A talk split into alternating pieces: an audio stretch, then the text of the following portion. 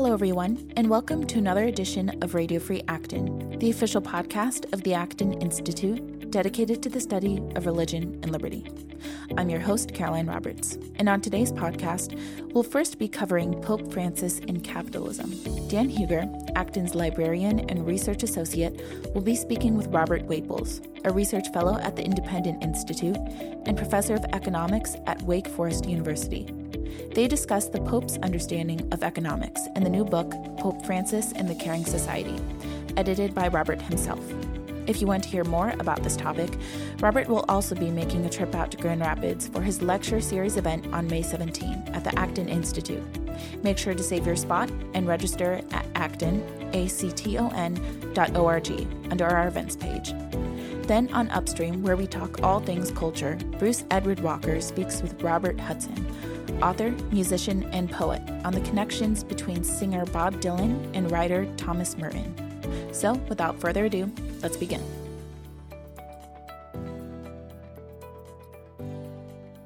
Hello, this is uh, Dan Hugger with the Acton Institute. I'm Acton's uh, librarian and a uh, research associate, and I'm here with Robert Whaples, who's a research fellow at the Independent Institute, co editor and managing editor of the Independent Review, professor of economics at Wake Forest, and uh, director and review editor of EH.net. He is also the editor of the book that we'll be discussing today, uh, Pope Francis and the Caring Society. Uh, Robert, welcome to Radio Free Acton. Thanks for having me on. This is a great book. I was kind of riveted all the way through. My copies got dog ears um, on basically every other page. How is it that the idea for this book uh, came about? So, the people at the Independent Institute, seeing that Pope Francis has a lot to say about the economy and that people pay a lot of attention to him, proposed the idea that we run a symposium on his economic thought. I was very hesitant at first because I wanted to make sure that we weren't, you know, treating the Pope unfairly. Uh, our views, I think, generally aren't always the same as his. And so I was very, very cautious going in and actually prayed a lot about it. Uh, but then I decided that I, I thought we could do a, a good job of treating the Pope with respect for both his person and, you know, the dignity of his office, but also engage in the kind of dialogue that he asks people to engage in, uh, you know, so frequently, including in the encyclical Laudato Si.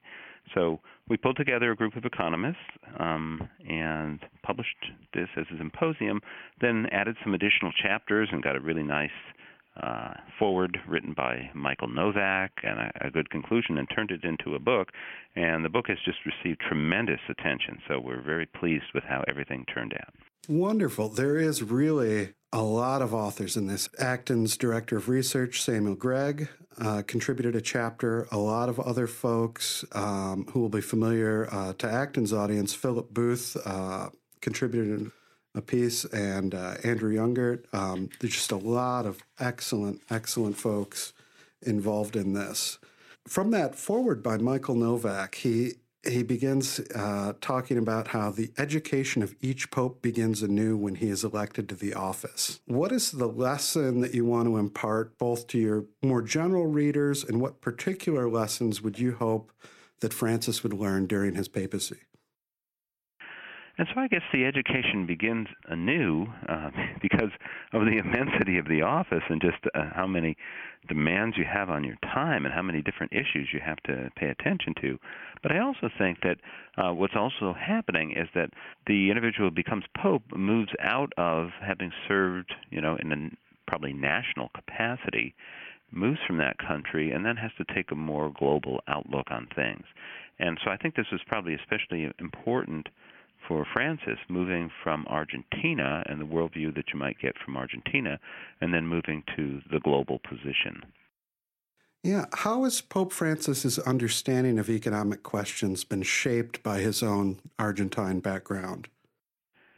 And so, Sam Gregg, your own Sam Gregg, has a wonderful chapter in the book Understanding Pope Francis, Argentina, Economic Failure, and the Teologia del Pueblo. And the basic argument is that if you are surrounded by the Argentine economy and mistake it as kind of a universal model for how markets work, you can get a very distorted picture. The Argentine economy was once basically a world champion, if you will. A little more than a century ago, it would have been at the top, one of the top two or three countries in terms of income per person in the country.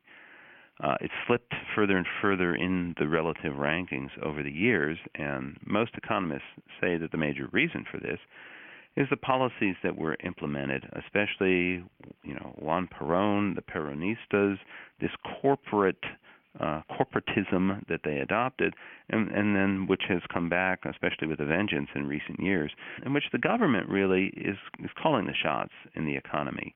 The capitalism you have is what we'd refer to as a crony capitalist, right? A crony capitalism. To be successful, it's not that you outcompete your competitors and offer the customer a better product at a better price.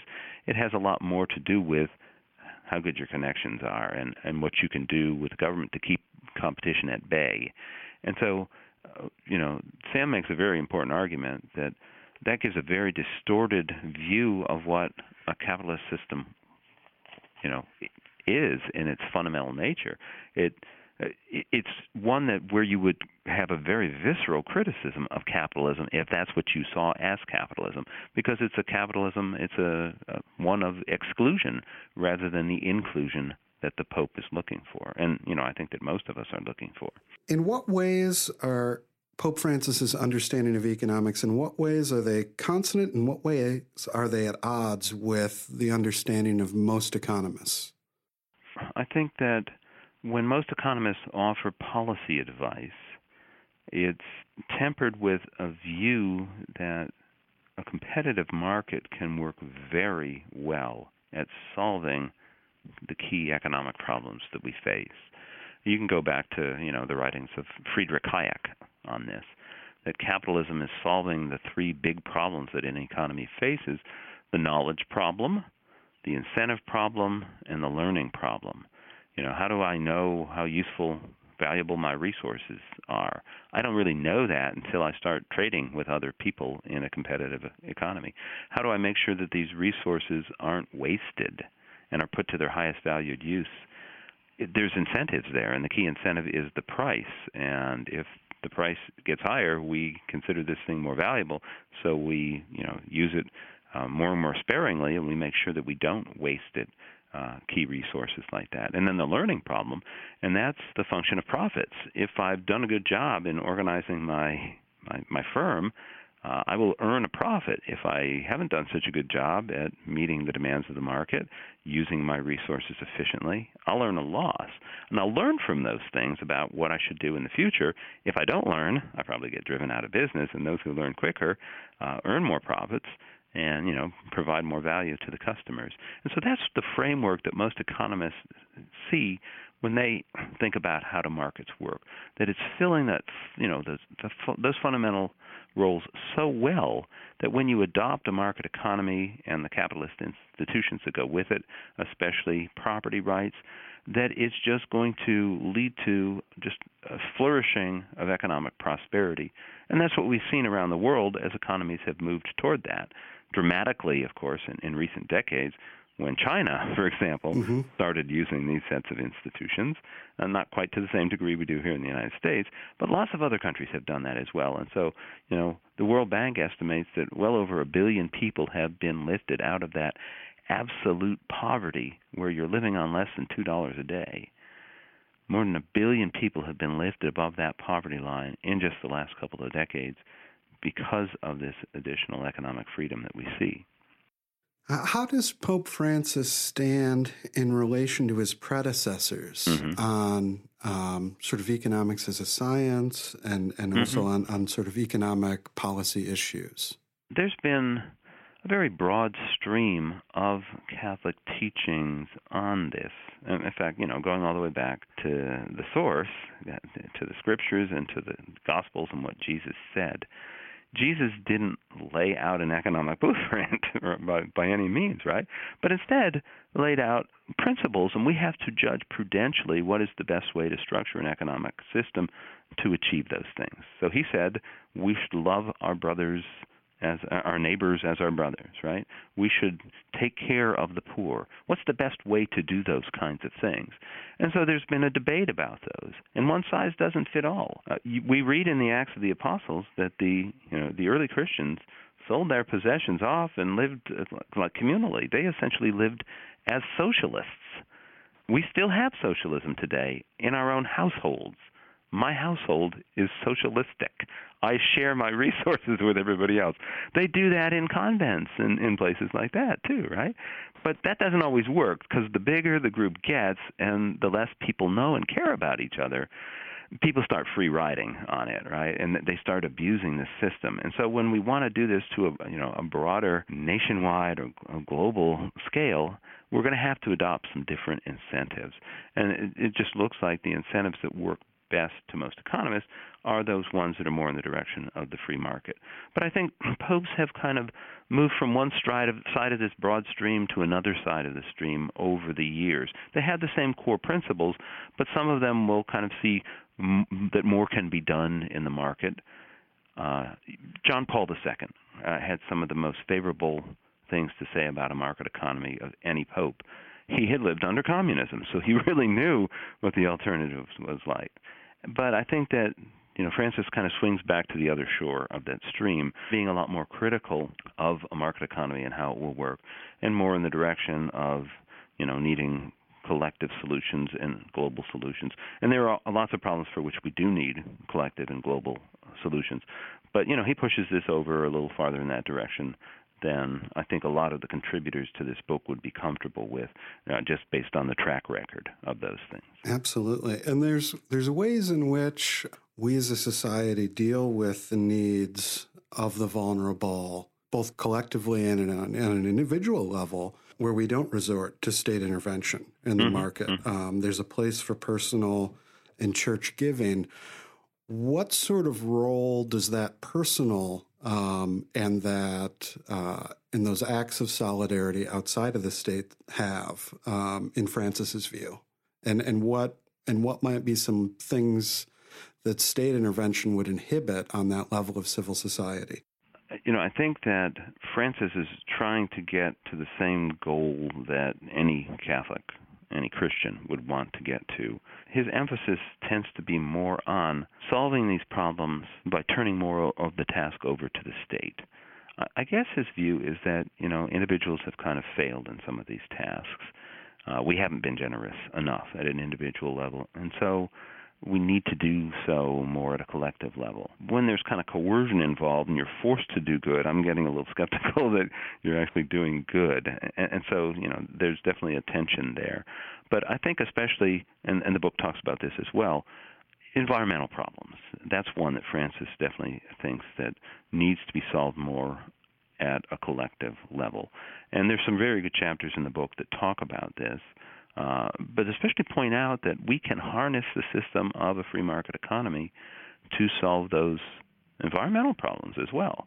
One key to this is something that economists call the environmental Kuznets curve. And you kind of plot out pollution levels in different countries and compare them to their average income levels in those countries. What you see is that perhaps at first things get dirtier as economies are developing. We saw that happen in China. But then they reach a peak and they start coming back down, and the environment gets cleaner and cleaner as economies get richer and richer. And one of the keys to this is that people in those economies are now wealthy enough that they can afford to spend some of their resources on cleaning up the environment. Uh, the environment is what economists call a normal good. We demand more of these things as we have uh, more income to spend. We demand a cleaner environment, and we can afford to do it. And it's expensive sometimes to put that technology in place. But the richest countries now have, you know, the best uh, air pollution levels and water pollution levels and all those those kind of things that are going to be harming human health.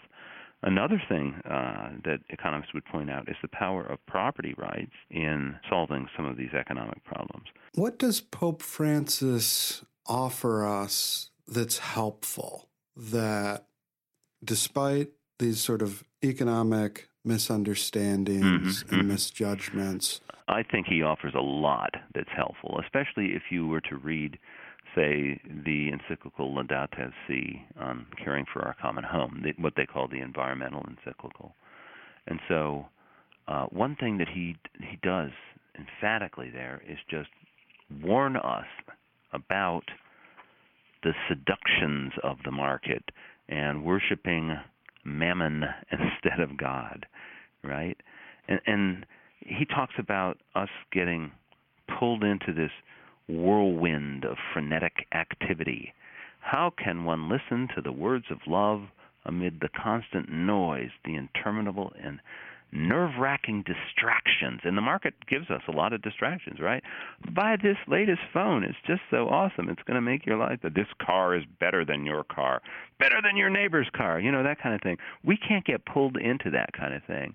And so if the market is disserving somebody these days, it may be that it's disserving the richest of us because with its allurements, it pulls us away from the eternal things to these mere material things that the market offers. And we've got to steel ourselves against that uh, in order to live the moral lives that we're intended to. Absolutely. There's a great piece in your introduction where you you talk about marginal utility and Francis's vision mm-hmm. of that, um, as opposed to that of standard economics. I thank you so much for taking the time out of your day to do this. Um, let me add one thing. Let, oh, yeah. let me add one thing before we go, and that is uh, I'm speaking to you on uh, April 26th, and here's the Pope's prayer intention for April. The prayer intention is for those who have responsibility for economic matters, that economists may have the courage to reject any economy of exclusion and know how to open paths. And so I would like all of your listeners to pray that along with the Pope and the rest of us. That is an excellent piece of counsel. Um, you will be with us uh, next month uh, for our Acton lecture series here in Grand Rapids. Uh, the subject of your talk, or the title of your talk, is Can a Capitalist Society Also Be a Caring Society? A dialogue between economists and Pope Francis. Uh, and we hope that uh, all of our listeners will attend. Uh, thank you so much again um, for spending the time with us great, and I'm looking forward to visiting you in a few weeks. Also, if listeners are interested, uh, Bruce Edward Walker recently wrote a review of the book for the uh, and Power blog. Uh, he wrote that, I think it was published on April 18th, so it's an excellent review. Be sure to check that out and also check out the book.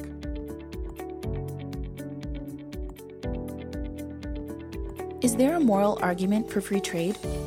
Join us for the next Acton on Tap event at the Knickerbocker in Grand Rapids on May 29 to hear Hillsdale College professor Michael Clark speak about the common misconceptions of trade deficits.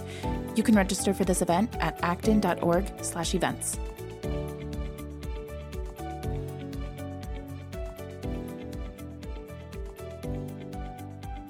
Hello, and welcome to Upstream. I'm your host, Bruce Edward Walker, and this week we're talking to Robert Hudson, who is the author of a new book released by Eerdmans called The Monk's Record Player which uh, looks at Thomas Merton and what he was playing in 1966 and a little bit into 67 up until his death in 1968. And that includes uh, one of my all time favorite artists, and that's Bob Dylan. Hello, Bob. How are you? I am fine, Bruce. Thank you so much for having me here. Well, terrific. Let's let's uh, set this up in, in, a little bit of an interview style. I, I, I, like to have conversations with with the individuals who visit me here, but uh, you're sitting across the table from me, and I, I have this huge old brain sitting across from me. I just finished your book on Saturday and enjoyed it immensely. Obviously, I'm a huge fan of Thomas Merton, and it probably comes as no surprise to our listeners that I'm a, also a huge Bob Dylan fan. So, I- explain to our, our, listeners who might not be familiar with who Thomas Merton was and why was he important then, and why is he important uh, to us today. Thomas Merton was a best-selling author. Uh, his autobiography, The Seven-Story Mountain, published in 1948, caused a sensation. It was one of the best-selling books of uh, the early part of the 50s. He was a moral voice uh, at a time in the post-war period when the world was struggling with uh, existentialism and the fallout from World War II, the Holocaust. Merton had an unusually powerful moral voice uh, throughout the 50s and especially the 60s. He founded the Catholic Peace Fellowship with the Berrigan brothers, and he uh, also wrote extensively on issues of peace and war and uh, nuclearization. Well, you're a member of the West Michigan Thomas Merton Society, and uh, you you published articles on Merton in the past. So why should we care about him today? And and this is going to lead into a follow up that um, I'm, I'm hoping you'll grab this the strand and run away with it. I, I, think there's some place in your book where you talk about someone grabbing all the strings of all the balloons and pulling them down at the same time, at, which which I th- thought was just a wonderful wonderful image. So why Merton today? Merton today, he is still one of the great moral voices we have had in the past. We think of people in American history like Abraham Lincoln or Martin Luther King Jr. Thomas Merton really was one of those, those great voices. He was censored by the Catholic Church because of his outspokenness on issues of war and peace, and uh, he was a firm anti nuclear advocate. And his books still are kind of the central texts in American literature for those issues. His posthumously published book, uh, Peace in the Post Christian Era, is one of the essentials for understanding where we are today in, the, in this post Cold War period. So um, he is still a best selling author.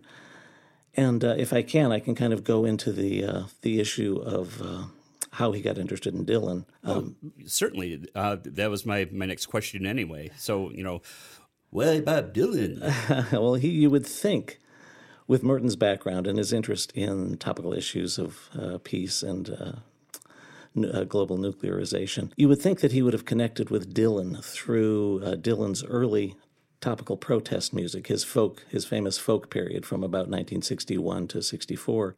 And uh, Merton was probably familiar with that period, but that is not what really turned him on. He discovered Dylan's uh, symbolist and kind of surreal poetry from the albums, if you know these, uh, which I'm sure you do. The, Mighty, the Mighty Trilogy. Uh, there you go, the, yes. the Holy Trinity. The uh, three albums, um, Bringing It All Back Home, Highway 61 Revisited, and Blonde on Blonde. Merton heard those, and he heard in them what he heard in a lot of the French symbolists and the, the surrealists early on, which was not just a protest about the politics of the time. He heard in those songs, uh, as many people did at the time, a protest against the society in general, the excesses of greed and the excesses of selfishness that they saw in the society, the anti, uh, kind of an anti corporate, anti commercial message. You know, Dylan, uh, right? Mm-hmm. Dylan mm-hmm. talking about uh, flesh colored Christs that glow in the dark that people are going to sell you and those kinds of things. Merton really connected with that on a poetic level. He really loved the poetry in Dylan and saw it as a as a general protest about the human condition and our fallen natures. We're coming up on the anniversary of my high school graduation, where I was able to take Sister Euphemia to uh, the alcove leading to the upstairs where I had the Milton Glaser poster of Bob Dylan and, and had her autograph it for me and uh, she's the woman who taught me about Dante and, and Shakespeare and, and what have you, and turned me on to G.K. Chesterton. So uh, that that was an amazing thing. But the the the wonderful connection that um, I make with with uh, Bob Dylan is with Dylan Thomas, and that is the the very apocalyptic uh, imagery that they use, and that you know comes from you know the existentialism from you know going back to Gerard Manley Hopkins to uh, Kierkegaard and and and moving forward. And you, you make a wonderful point in your book, Bob, where you relate the title of Highway 61 Revisited, which everyone knows that album for featuring like a Rolling Stone. But Highway 61 Revisited is like, well, where did that title come from? Okay, because the entire book is like riding in a big old car with Jack Kerouac and Neal Cassady barreling down the American highway and listening to all of these voices and uh, cultural reference. But you make the point that it directly relates to Brideshead Revisited by Evelyn Waugh. That's really oh, fascinating. Another, another, great Catholic poet, uh, yeah, writer. Right. And who was also a, a mentor to Thomas Merton.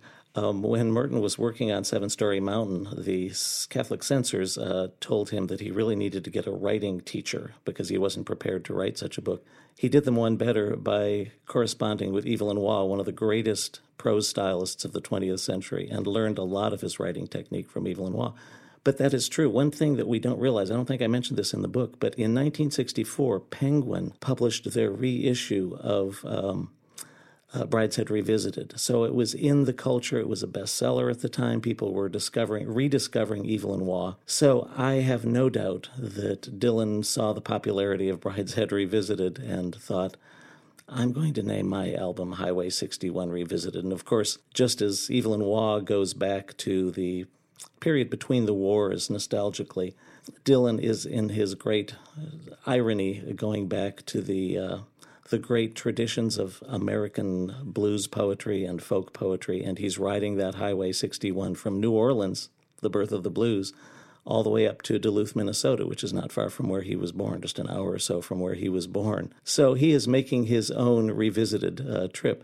But of course, that had special resonance for Merton because Merton himself was a, uh, a friend uh, with Evelyn Waugh. Well, I mean, who did, wasn't Thomas Merton a friend with in, in that period? He was uh, you you write about Joan Baez coming to visit with him. I mean, his path never really intersected with Bob Dylan personally, but uh, the the art that Dylan was putting out there, uh, the Holy Trinity of albums that you were talking about, but also uh, before Merton passed away, he was able to enjoy John Wesley Harding, my personal favorite from that era. One of the most biblical albums of all time, including uh, uh, probably more biblical than 90% of the so called Christian uh, contemporary Christian musicians that are out there.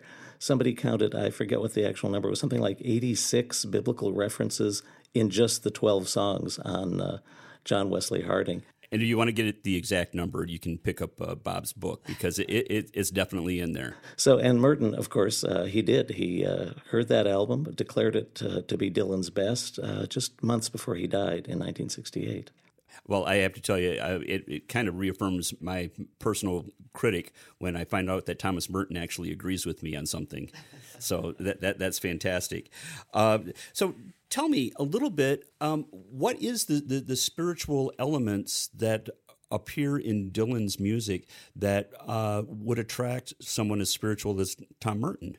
That is a very, very deep question. Um, the spiritual elements, as I said before, was that general sense that we are all alienated and we're all in need of something higher. And I think Merton heard that in Dylan's music. Uh, you know, Dylan talks about, uh, I, love the song uh, I Shall Be Released, uh, where he kind of portrays a prisoner in a lonely crowd in a prison who says, I shall be released. I see my light come shining high above this wall, and uh, any day now I shall be released. It's a powerful, powerful spiritual message, and it's that kind of message that Merton heard in Dylan's music that the world really is fallen and that we really have this urge for transcendence. It's so interesting because a lot of people in the 60s did not hear that message in Dylan's music. They heard kind of the chaos and the rock and roll and the nasal voice. Everybody must get stoned. Everybody must get stoned, which in itself. You've got a lot of nerve. Uh, right. Uh, which in itself is kind of interesting. Uh, if I can just tell a side story there, one of Merton's friends complained to Merton about how tired he was of social protest because he had gone to a protest. This friend had gone to a protest in Louisville and had actually had actual stones thrown at him. And Merton said, Sit down, you've got to listen to this. And he played Bob Dylan's Rainy Day Women, number 12 and 35, which has the chorus, Everybody Must Get Stoned, as right. of spiritual encouragement to him. But Merton, in, the, in Dylan's poetry, he heard that yearning for something higher, that yearning for getting beyond the chaos and the greed and the corruption of the world. The wonderful thing about Merton is he, he was a monk, he was a Trappist he lived in a, a monastery and was trying to be a recluse, trying to be a hermit, and not being remarkably successful at that because he had friends from all over the place. Jacques Maritain was a, a, very close friend of his, who is one of you know one of the individuals that uh, I, I, read consistently, and I, I think it's it's amazing that he was in Gethsemani in Kentucky, right outside of Louisville, and was able to draw all of these people to him. And, and he did want to meet Dylan, but it just never occurred. That he uh, had a huge host of friends. My favorite scene in the book, which I hope people will read and enjoy, the the scene of of uh, Merton showing uh, Maritain showing up at Merton's hermitage outside the abbey. And Merton sits him down to listen to Bob Dylan records, keeping in mind that Maritain at this point is in his 80s. He was born in 1882, so Thomas Merton is playing Bob Dylan records for somebody that was born in the same year that, that Robert Ford shot Jesse James, which I think is just wonderful. Kind of a, a poetic uh, cycle, circul- uh, circularity there. But yeah, Merton lived in this Trappist monastery and had such a moral voice that he actually became a threat to national security. Merton was writing to peace activists, he was writing to presidents and senators, he was writing to uh, Boris Pasternak and writing to the Berrigan brothers. The FBI, uh, J. Edgar Hoover at the FBI, was concerned about all this activity, this monk living alone in, in uh, Kentucky, and they had quite a file collected on Thomas Merton by the time he died. Well, the Catholic Church also had uh, some issues. They tried to uh, well, the abbot tried to put his, his thumb on uh, Merton's star for a while there and was more or less unsuccessful because he, he finally moved on. But uh, tell me a little bit. Okay, you're a poet. You're a published poet. Uh, you you run your own publishing house for for chapbooks.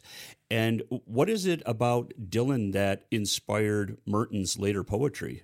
Because you, you go at great length in your book to to discuss that. I think it again goes back to the uh, the transcendence that he sees in that surrealism and in that symbolism.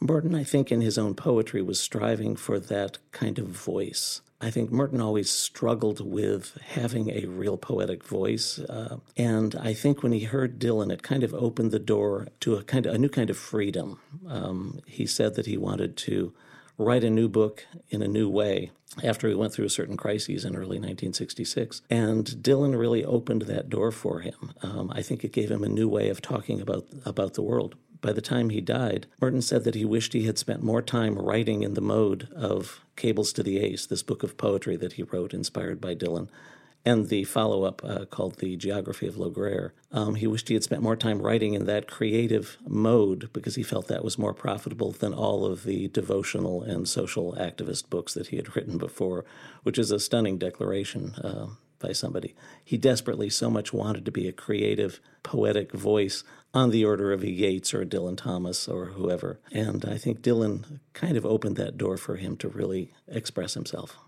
Well, fantastic. I'm speaking with Robert Hudson, who is a musician, a poet, has written several books, and his latest has been published by Eerdmans here in the Grand Rapids area. And it's the Monks record player, Thomas Merton, Bob Dylan, and the Perilous Summer of 1966. It's well worth checking out, and I, I could not recommend it more because I, I derive so much pleasure from reading it. Bob, thank you so much for being here. Thank you, Bruce. I really appreciate it. You are very good at what you do, so uh, God bless you. Oh, well, thank you so much. And for Upstream this week, I'm your host, Bruce Edward Walker. We'll talk to you again next week. And that wraps up today's episode. If you'd like to learn more about the Acton Institute and what we do, visit our website at acton.org, where you can access Acton's official blog, bookshop, publication archives, and more. Lastly, if you have questions for the Acton Institute team that you would like answered in future segments of the podcast, leave us a message at 888 705 4180 or email us at rfa at acton.org. This episode was produced by Caroline Roberts and edited by Nathan Moore.